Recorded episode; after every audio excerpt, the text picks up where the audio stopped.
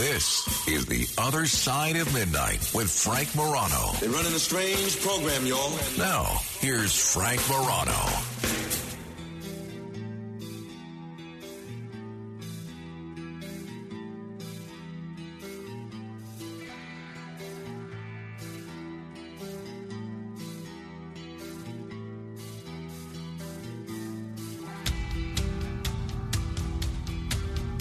For many years, I have been a fan of Whitley Strieber. Uh, in terms of being a storyteller, in in terms of someone who has an incredible amount of insight into a wide variety of subjects, there's simply nobody like Wh- Whitley Strieber. He's the author of over 30 best-selling books, both fiction and nonfiction. One of the most fascinating of which deals with his own very unique, very unusual experience, which we'll talk about in uh, just a moment. He has been a collaborator on a variety of projects with Art Bell, including on something that uh, became a movie that was sort of a household name. And uh, he, when it comes to the world of the paranormal, he is one of the foremost experts and authorities, and I am just thrilled that he's agreed to join me on the radio for the hour. Mr. Strieber, it is great to talk with you. Thank you for joining me. Well, it's a pleasure to be here. It's my first time on your show, and I'm glad well, to be here. well, thank you. Hopefully, uh, hopefully, it'll be a pleasant enough experience that uh, that you'll make you'll be a repeat visitor. Uh, speak, speaking of visitors, there was an incident that you experienced back in 1987. I am sure that you get asked about it every day. You might be sick of uh, of telling the story, but uh, because the story is so interesting, I'm going to ask you to tell it one more time. You were in your cabin in upstate New York, December 26th. Um, I guess it was 1985, not 1987. Right, the book, the book uh, Communion was published in 1987, but December 26, 1985 upstate New York. What happened? Well, the impossible. I we it was the night after Christmas, a very pleasant, quiet day, and uh, we went to bed normally. Everything was completely normal. Me and my wife and our little seven-year-old was in the house too, and I certainly wasn't expecting anything unusual to happen. And in the middle of the night, I sensed movement uh, and heard noises. And I opened my eyes and I was not in my bed. I was in a little round room, like I thought it was a tent. And there were these bizarre creatures in it around me. I, I did not know what to make of it. I thought I was having a nightmare, obviously, but I couldn't wake up. I kept trying to wake up and for my bed and my bedroom to come back, but I was awake. I finally faced the fact that I w- was awake, and I guess I began to scream because I heard started to hear this mechanical, very gentle, sort of female, vaguely female voice saying, "What can we do to help you stop screaming?" Which was nothing. I mean, I was, I, I, uh, I, I could not believe it, and I had no idea anything like that could happen to anyone. And it went on for quite a while. I was raped. I was uh, had a, they put a needle in the side of my head. It was absolutely appalling. It was a dreadful experience. And then it, it ended in the sense that I have no memory of how it ended. I just woke woke up the next morning feeling ill and disturbed. I asked my wife if I didn't remember any of it. I remembered something was wrong, uh, but I, it, traumatic amnesia is very powerful, and I didn't I couldn't remember exactly what had happened to me, except that something had gone wrong during the night. And I said to Anne, I said, "What happened last night?" She said, "Well, nothing. I was quiet." And I'd no, not know what to make of it. I finally decided an owl had gotten into the house, and because these creatures had these big eyes, and I uh, said, uh, you know, I think maybe an owl got in the house, and she said, well, how? It was a good question because we didn't have a hearth; we had a stove with a stove pipe and uh, uh, wood stove to heat the house, and there was no other way in, so that couldn't have happened. And over the next few days, I became more and more disturbed and uncomfortable, and it. I really went into a terrible tailspin because I began to remember bits and pieces of this event, and I, I, I did not occur to me that it had anything to do with anything like aliens. That that was not something I thought about, and I thought you know, I must be going mad, or I must be, I must have a brain tumor or something. I, I and I began to try to to get, my wife to leave me because I was afraid I was if I this happened again and I would not get out of it, I would be a hopeless psychotic. She'd have to put me in an institution. And then what would she do for support or anything? And so we it the next couple of weeks were just terrible. We had fights and my whole gestalt, everything about me just deteriorated. Finally, I decided, well, I've at this point I had remembered the whole sequence pretty well, and I thought I, would better go to the doctor. I maybe I've got a brain tumor, and so I went to my doctor, and I described what I remembered at that point. He looks at me and he says, "You're telling me you think you were taken aboard a flying saucer by little men." And I thought, holy God, that's the stupidest thing I've ever heard in my life. But that is what it sounds like. And I said, well, uh, uh, yeah, that is what it sounds like. He said, well, I think we need to do some tests. I said, yeah, that would be a good idea. I told him about the. I was having significant rectal pain as well as pain in my head, side of my head, and he said, looked at the mark on the side of my head and said, uh, it looks like a spider bite. It doesn't look like anything serious. And then he examined me rectally and said, Whitley, you know that you've been raped. And at that moment, the bottom fell out of my life, I have to tell you. Because it, whatever had happened to me was somehow real. But we, anyway, I had an MRI scan. I couldn't grasp that. I took a battery of psychological tests that showed only that I was very, very stressed. They showed significant levels of stress, but everything else was normal. I wasn't. I, I had no sign of any mental illness or anything. Now, Whitley, let me just interject uh, before you continue. At this point, when you're going through this battery of examinations and you're you're being you're being examined and you're coming to realize what happened to you, are you hoping? That maybe this was some sort of a delusion? Are you hoping that this that this didn't happen?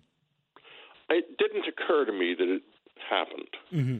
even though I was injured. I, I couldn't grasp that, and actually, the doctor couldn't either because I mean he had evidence of the injury right there. He was examining me, and we were still going through this rigmarole with MRI scans and everything as if it wasn't a real injury because it just didn't compute, not with either one of us. But then finally, when all of the tests came back normal, the brain was everything was normal, except the stress and the injuries. Then the idea that it had anything to do with real aliens still was not on the uh, high on the list, and I uh, we decided that maybe it was a criminal thing that someone had drugged me or something because you know I was a fairly famous writer at that point, and eh, you know I was sleeping in this place. It was unlocked; anyone could have come in, and uh, we just I just was mystified by it, but terribly, terribly disturbed. I could not sleep nights. I put in a Radio Shack alarm system. I bought shotgun and was patrolling around the house at night. It was just awful. I uh, uh, I uh, did not know what to make of any of it because I, the idea that it actually had something to do with aliens. I mean, I I lived in the world of the normal world of where flying saucer, snicker, snicker, aliens. Not possible that they could be here. Were you a believer in the possibility of extraterrestrials visiting Earth prior to this experience? I never thought about it mm-hmm. much. Mm-hmm. I, I wouldn't say I was a believer or a disbeliever. If you'd asked me, I would have said, I, I guess I would have said, sure, it could be possible, but they'd have to figure out how to get here, and the distances between stars are very large, so it's highly improbable. Let me put it that way. But I wouldn't have said no, absolutely not. I would have just said doubtful. But my brother, as it turned out, had given me a book for Christmas called Science and the UFOs because he was very interested in UFOs. And I, when I opened it at Christmas, I thought, "Oh dear, what a ridiculous thing!" And I just, I didn't throw it out. Fortunately, I just sort of put it aside. But I began to read it because, after all, I mean, I had had, you know, part of this was that what if this was true? What if this is what, what happened? And at, toward the end of the book, there was this description of an alien abduction. And I read it and I thought, God, you know, that does sound like what happened to me. And there was a researcher named in the book called Bud Hopkins, and it turned out he lived a couple of blocks from us in Manhattan. And so I called him up, and Anne and I went over to meet him. He was a very nice guy, a good man, and an artist, pretty well known artist actually in New York. And he did this. He'd gotten involved in this because he'd had some a rather scary UFO sighting on uh, uh, in Provincetown uh, on the Cape in Massachusetts, and uh, so did, that had gotten him interested, and he wanted to hypnotize me, and I thought, not bad idea, no interest. So he introduced me instead to a doctor, Donald Klein, who was the head of the New York State Department of Psychiatry. And I had a consultation with Dr. Klein. And he turned out to be the, one of the world's leading forensic hypnotists. He had he had, had many cases where he had been able to help people identify like license plates of cars that had hit them in hit and runs and things. Mm. So the guy knew what he was doing clearly, and all the stuff about hypnosis that you see now is is basically just made up. If it's in the done in the, by by a professional who knows what they're doing, it could be an effective tool. And now, at this point, neither I nor Dr. Klein thought that when I was hypnotized, that I would continue to remember these aliens what we were doing in the hypnosis was to try to identify evidence that would help me get a go to the New York State Criminal Investigation Division, which I had already talked to, and give them sufficient information to start an investigation. Because I thought I had been assaulted by people who perhaps had been annoyed by one of my books or something, mm-hmm. or just plain crazy uh, that they had given me LSD or something. That was my thought. In any case, when I was placed under hypnosis the first time, I remembered things that had happened the previous October that I hadn't even thought about. And they happened when there were friends at the cabin. They absolutely threw me. I screamed my head off in the hypnosis session.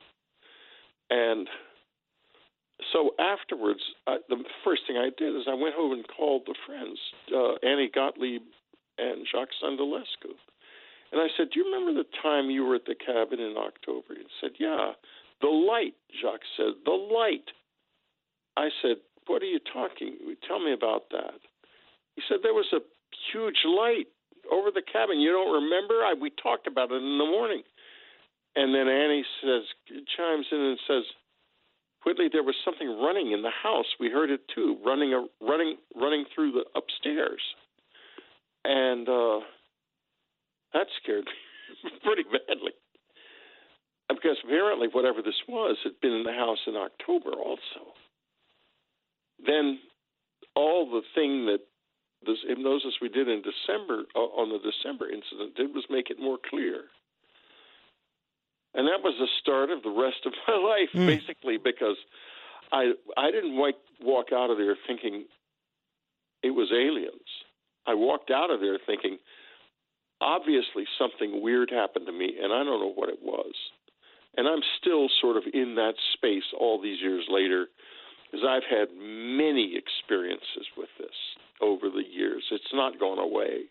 I've written a number of other books about it. The latest one is called A New World, and I'm uh, from last summer before last, uh, and I can't say it's alien contact, but I can say this: there's something important about our world that we don't understand. So you, you, and if people are just tuning in, we're talking with uh, Whitley Strieber, a best-selling author of uh, many books. You could check out his website, unknowncountry.com. A lot of interesting news stories on there, analysis, some more background about the case that we're talking about. But you've used uh, the the term aliens a few times in the last 15 minutes. And then uh, you just said, and I know you've said previously, that you can't say that these entities – were aliens. Yeah. What what um what do you think they might have been if they weren't extraterrestrials of some sort? Well, that's that's a great question. Uh, if you if if push comes to shove, I would say the alien hypothesis is the leading contender. But I have never. But if you look about across the whole spectrum, and this is a big experience, many people have it not a single piece of hard evidence, not a single inch of video, nothing of these things has ever. In this house, this house is loaded with cameras. I've had cameras in my life ever since six weeks after this happened. And in all that time, not a single piece of, video evidence. So, if it is aliens, they're really good at keeping themselves from keeping themselves hidden, and they're really, really good at uh, at, at they they don't want to be discovered. Now, I will say there are a few pieces of video here and there, and a few photographs here and there that may be something real. I, I wouldn't say that's impossible. But even if we do have video, we still don't know exactly what they are what if there's something from this planet mm-hmm. that we just don't understand? That we that you know we they're they're very clever at keeping themselves out of our space, and we don't often see them. You you wrote a book about this communion, which was an incredible uh, bestseller. It was um, in New York Times number one on the New York Times bestseller list. Yeah. Over two million copies sold, and uh, they actually made a, uh, a motion picture about it with a, a, a terrific, terrific actor. Christopher Walken. Uh, this is a little bit from the film version of Communion. Whitley, let's go back to that first time, the night of October 4th, last October 4th. What do you see? Is that someone there? You know, I see you. I'm seeing some. I'm seeing someone there. I don't think I like this. It's going fine. Get out! It's going fine. Away! Get away! Out! Get out! Get away! Why me? What have I done? This is no good. I can't do this. Whitley, tell me what you see.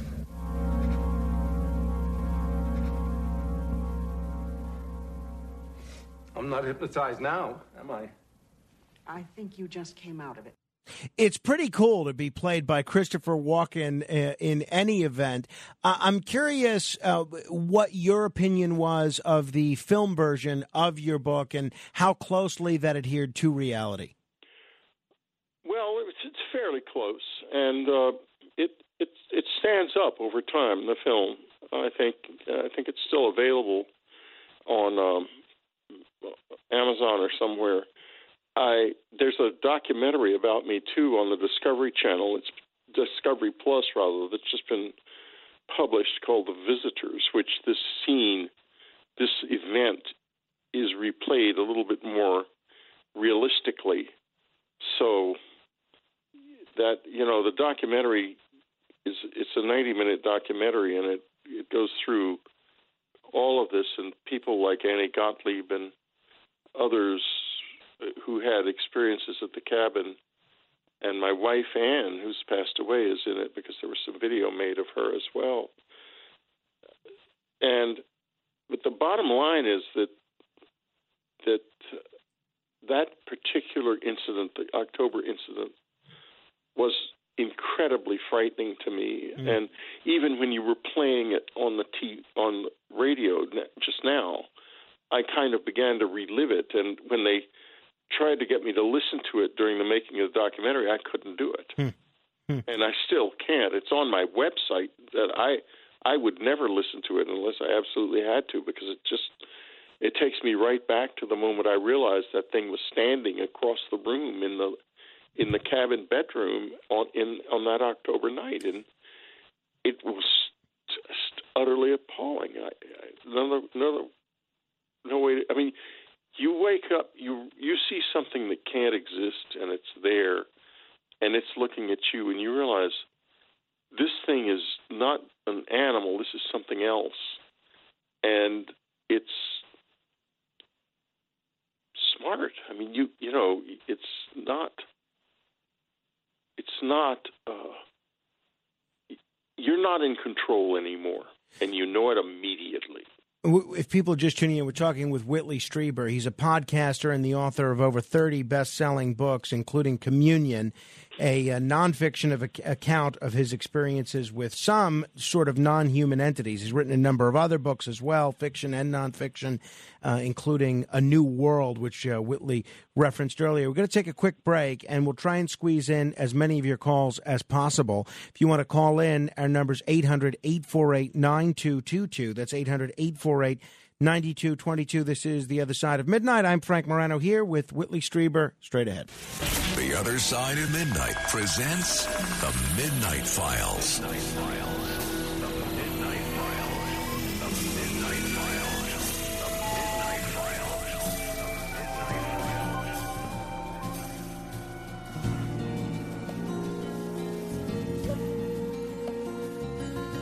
Midnight in the desert, stars across the sky.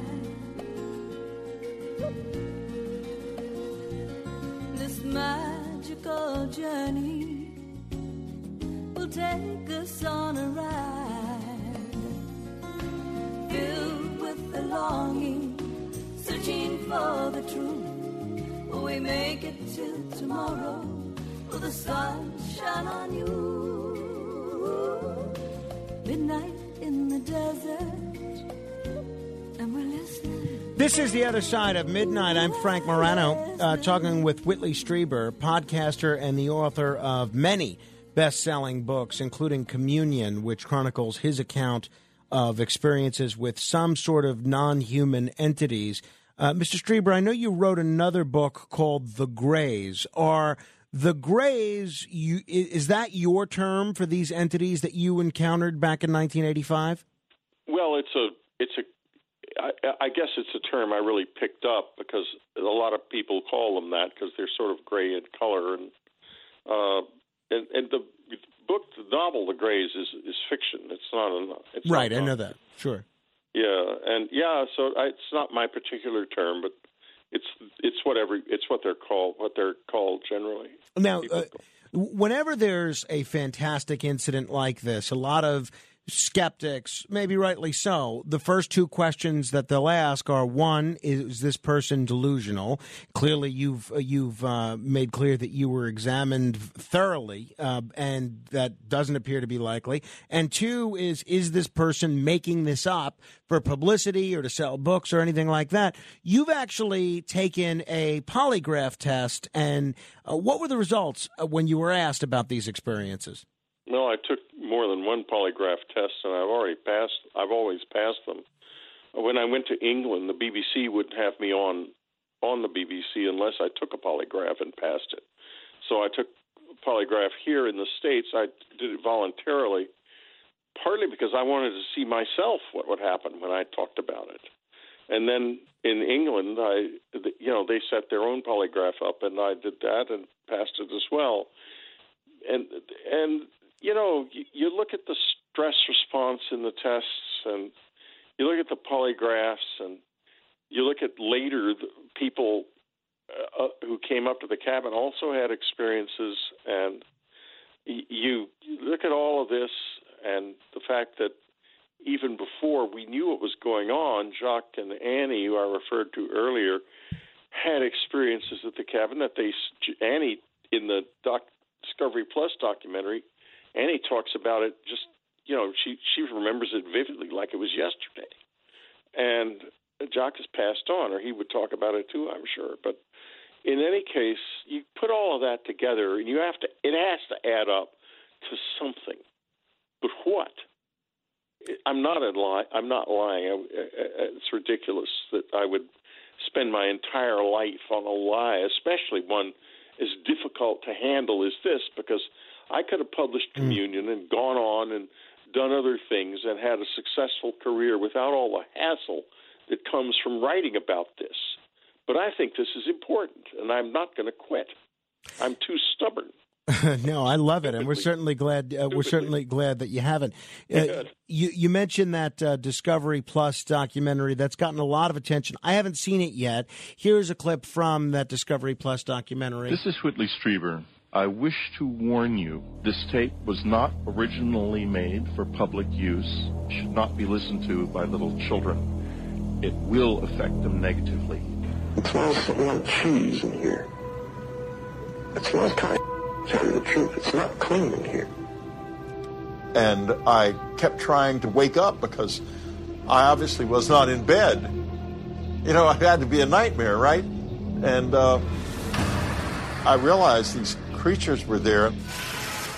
I kept trying to wake up because I thought I was having a nightmare. I'm getting real scared again. Uh, real scared. Because I cannot do a thing about this. And I don't want it. Yeah. Listen, I can't listen to it. I'm sorry. Okay. I can't do it. When I hear my voice, the fear comes back on, into me immediately. And it's just impossible to do it. I can't listen to it. I tell you, it looks incredibly compelling, and I'm sorry if that was uh, emotionally uh, t- challenging for you to hear. I, I, held the phone away from my ear as soon as I heard what you were going to play. but uh, I tell you, it makes me want to get Discovery Plus just to see this documentary. What are folks going to learn in this documentary, and what did you think of the finished product? Well, it's a it's a very solid look at this experience in general and at my my know what happened to me. And it was you know the the filmmakers were were respectful of of the whole thing. They've got some excellent experts on there. It's a it's a good show. If you you know you get past the beginning which is the screaming which i mean they they they pulled that off of off of my ta- the tapes mm-hmm. of the video the and it's real. I mean it's just real. It, i'm not an actor. I couldn't just do that on command.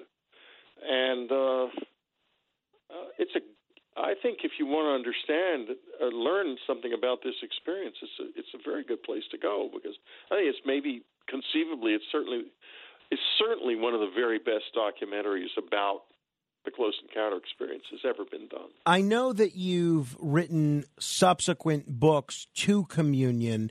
about your life and that have been nonfiction about your experiences. How many additional incidents, if any, have you had with these visitors ever since that initial experience back in 1985?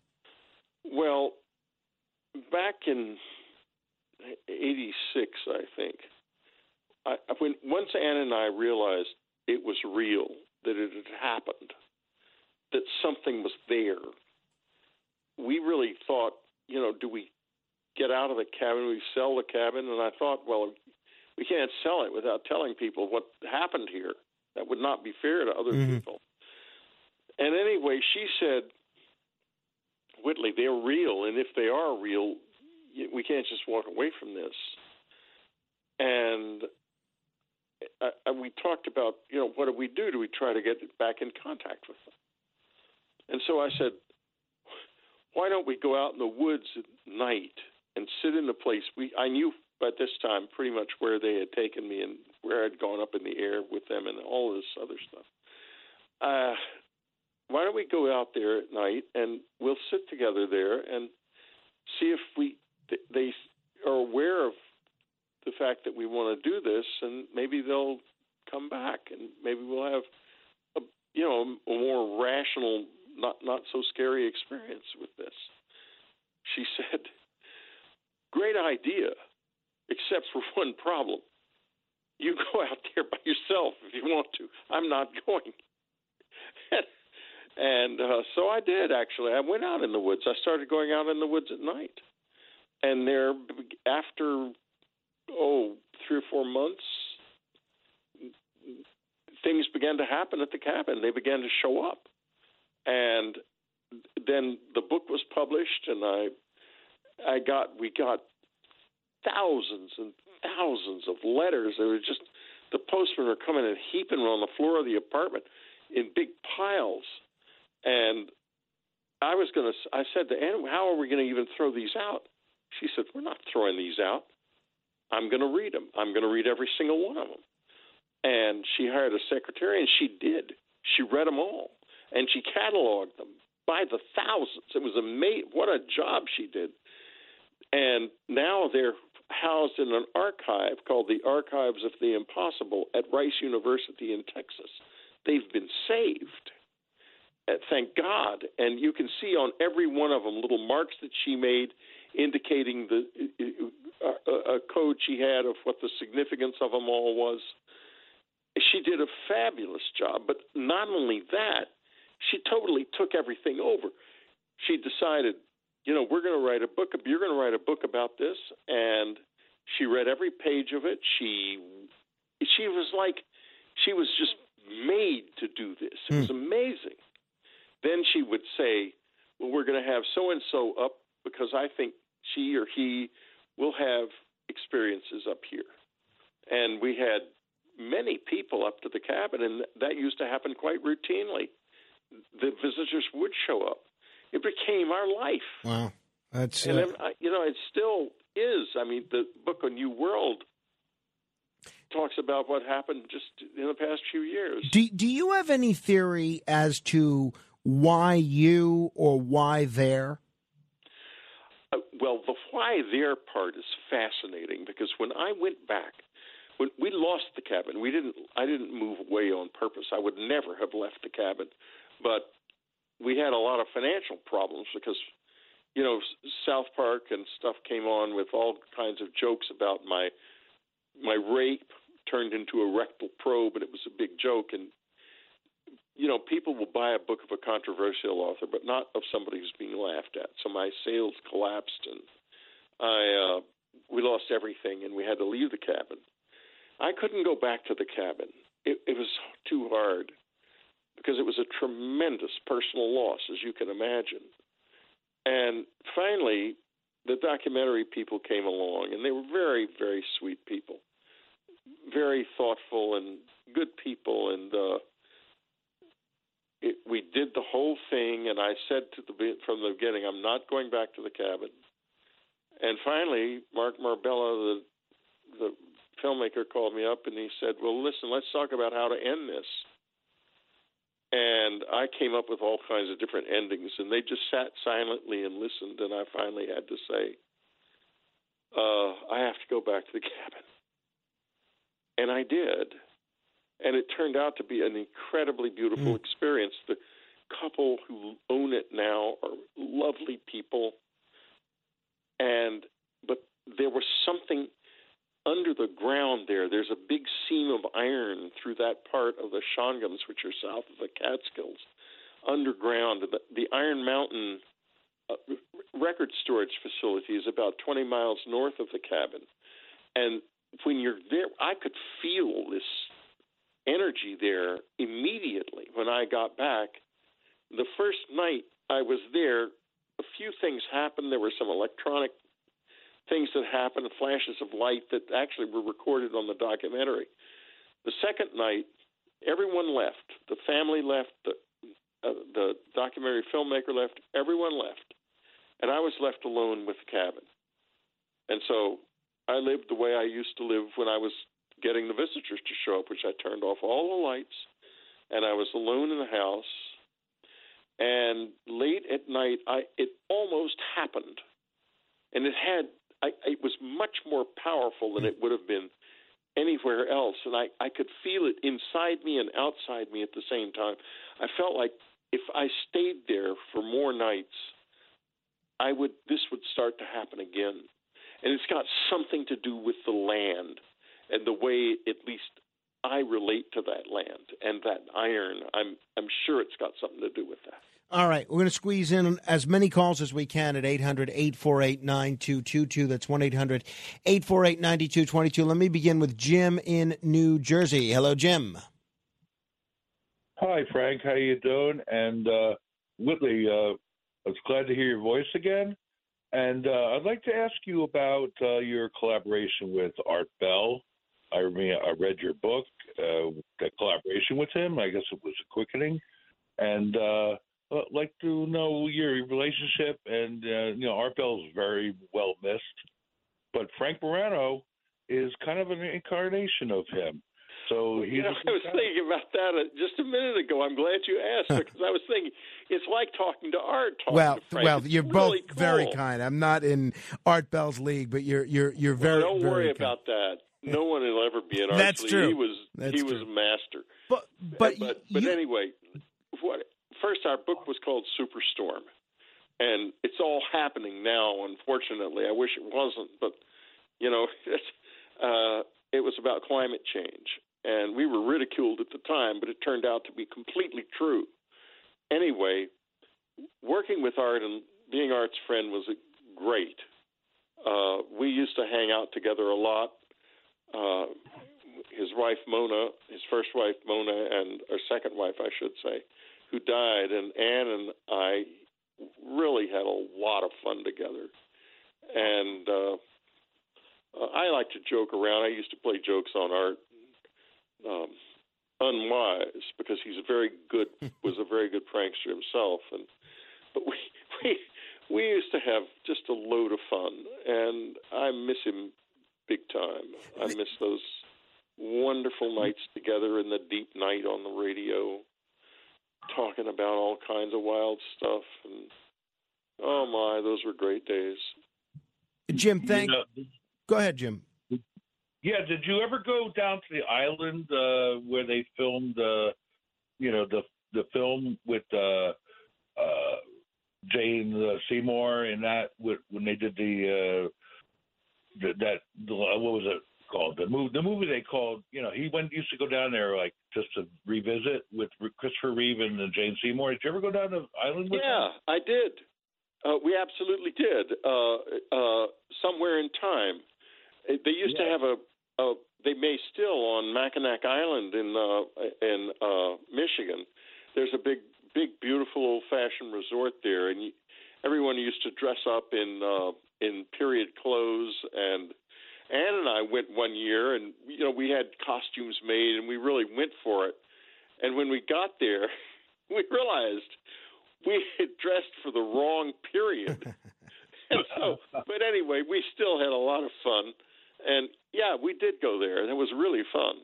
Uh, Jim, thank you very much for the call. Th- that book that you co-wrote with Art Bell, Superstorm, that actually became the basis for a huge blockbuster motion picture with uh, Dennis Quaid That's called right. the uh, the Day After Tomorrow, which uh, pe- is still on television all the time. People still talk about it. Did very well. Well, what did you think of the film version of that that book collaboration with Art Bell?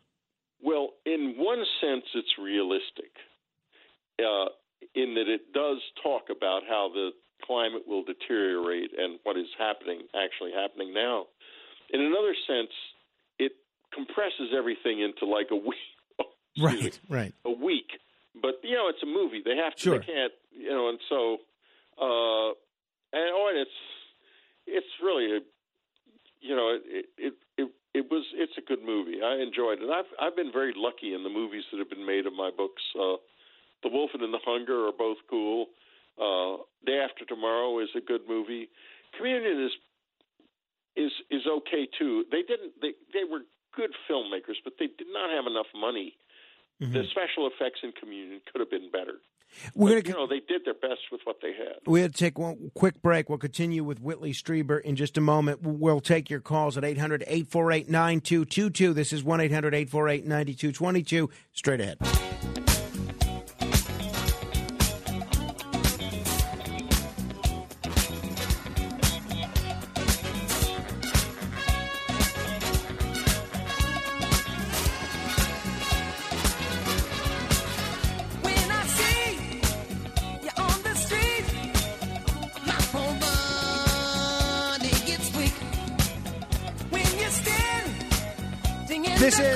Side of Midnight. I'm Frank Morano, uh, joined by Whitley Strieber, podcaster and uh, the author of many best selling books, including Communion. One of the more recent ones is A New World. And uh, if you want to learn more about uh, Whitley's work, you can uh, check out his website, Unknown Country uh. There's a ton of interesting stuff on there, including about the books, and you could actually see the images of the cabin that we have been talking about. Uh, Mr. Strieber, you talked about that initial incident back in 1985. It sounds very traumatic and I think fits every definition of the word assault. You did have, though, some positive experiences Yeah. with these visitors, right? What happened? Well, the next really big one that happened was about a year later, maybe uh, I think it was in February of 1988 uh, or 87, but it was anyway, it was about a year and a half later, I would say. And they had uh, we had felt like they were coming around the cabin and I had been sitting out in the woods and imagining the idea of them coming and we would sit together and talk and try to understand. I would want to understand them. And um, one morning, just before dawn, I heard a sound like a like a you know when a shofar is blown in a in, in temple that that kind of a sound uh, uh, or uh, sort of a mournful kind of bugle sound, and it was such an unusual sound. I thought, could this have something to do with them? Because you know it's quiet out here. Nothing would make a sound like that. So I put my robe on and slippers and went out on the deck. And I could hear there's a little hill there, and then beyond the hill, uh, it, goes down into an, an through a little woods and then opens into a clearing and I could hear a noise out there, a kind of clanking noise that didn't belong. So I walked out up to the little hill and across the little hill, and the woods were bare because it was winter, and I could see something beyond the woods in the field, uh, in the clearing. There was some, something there, I, some a big object of some kind. So I started. I thought maybe this is actually happening. I started to walk down there, but then I heard in my head a voice said, I, I hesitated for a moment, and the voice says, Come on, come on. And I thought, whoa, that is That's I'm not coming on. Not not with that voice. And I turned around and went back to the cabin because I thought I, you know, what if I went down there and I, you know, and I just disappear, never seen again? What happens to Anne? What happens to my baby? And uh, I didn't want that. You know, I just couldn't. I just didn't feel I could do that. I didn't. I would not take that risk. As soon as I put my hand on the door knob of the cabin of the door back into the cabin, there were these three cries above the forest. This oh, oh, oh, that remain to this day the most strange and moving. I mean, they were very emotional, these cries, and they were very perfect. Like, you know, they were just perfectly spaced. They were almost like if you could imagine a highly emotional machine might make sounds like that. It was very strange. I almost turned around and went back, but then I thought, I just, there's no way I can take this risk. So I went back into the house and I went upstairs and I was sitting on the side of the on the bed and I felt a presence in the room. And this was something we'd gotten used to because the cats could see them.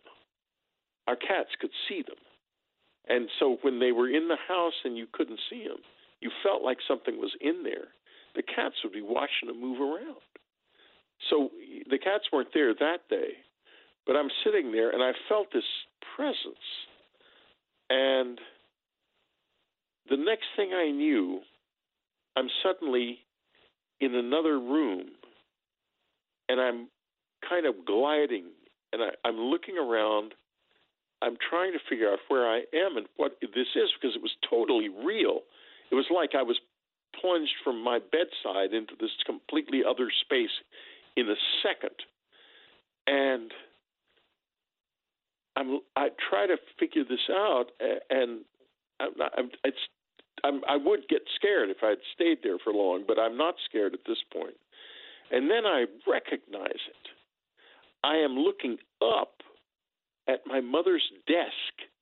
I'm in my mother's bedroom when I was a baby, and I'm gliding because I've just started to walk. Hmm. They have taken me back in my using my own memory, I'm sure memories that I don't have access to, to the moment I first walked, as if to say, You've taken a baby step. And that is how they communicate and where the relationship became a relationship instead of a scared guy face to face with the unknown. Wow. Because that sensitivity got through to me maybe I should have gone down there, and maybe I shouldn't.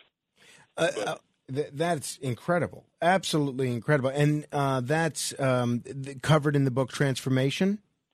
Yeah. Oh, and by the way, there's a new edition of Communion that's just out with a new introduction and, for the first time, an audio book, uh, a, a unabridged audio book, which I've read myself. On it's on Audible. Well, that's uh, that's pretty neat. And again, I want to encourage people to go to your website, unknowncountry.com. Let me try and squeeze in at, le- at least one more call here uh, before we uh, run out of time for the hour. Tom is in the Bronx. Tom, you're on yes, with Whitley uh, Strieber. Yes, hello. I'd like to say that part of your story about he- uh, hearing the voices uh, could come from uh, LFLF, electrical low frequency the United States government has a lot of uh, unusual characters on the payroll. I was hit with ELF years ago uh, where I was working uh, across the street in a restaurant. They had some kind of a uh, agreement with the restaurant where they they were practicing on people. It was a um, a retired FBI agent with his two relatives, and they would go through the country. Uh, uh, real quick, Tom, because we're only going to have about a minute. Yeah, well, anyway, part of your situation could be electrical low frequency, where you hear voices. It's a, uh, from uh, from somebody that looks like they're using a uh, uh, like a uh, uh, device to, uh, to Uh, all right, Tom. push the uh, voices. let- Well, let- I I know how that voice was generated. It's generated with microwaves, and it's a, it's a, it's a something that we can now do to an extent. We do, we are able to do that. It wasn't extra low frequency; it was microwaves that generated generate that voice. but you don't believe that that's what happened in your in any of your no, it wasn't the government. Well, I have to tell you that I've never had a hostile relationship with the government with this.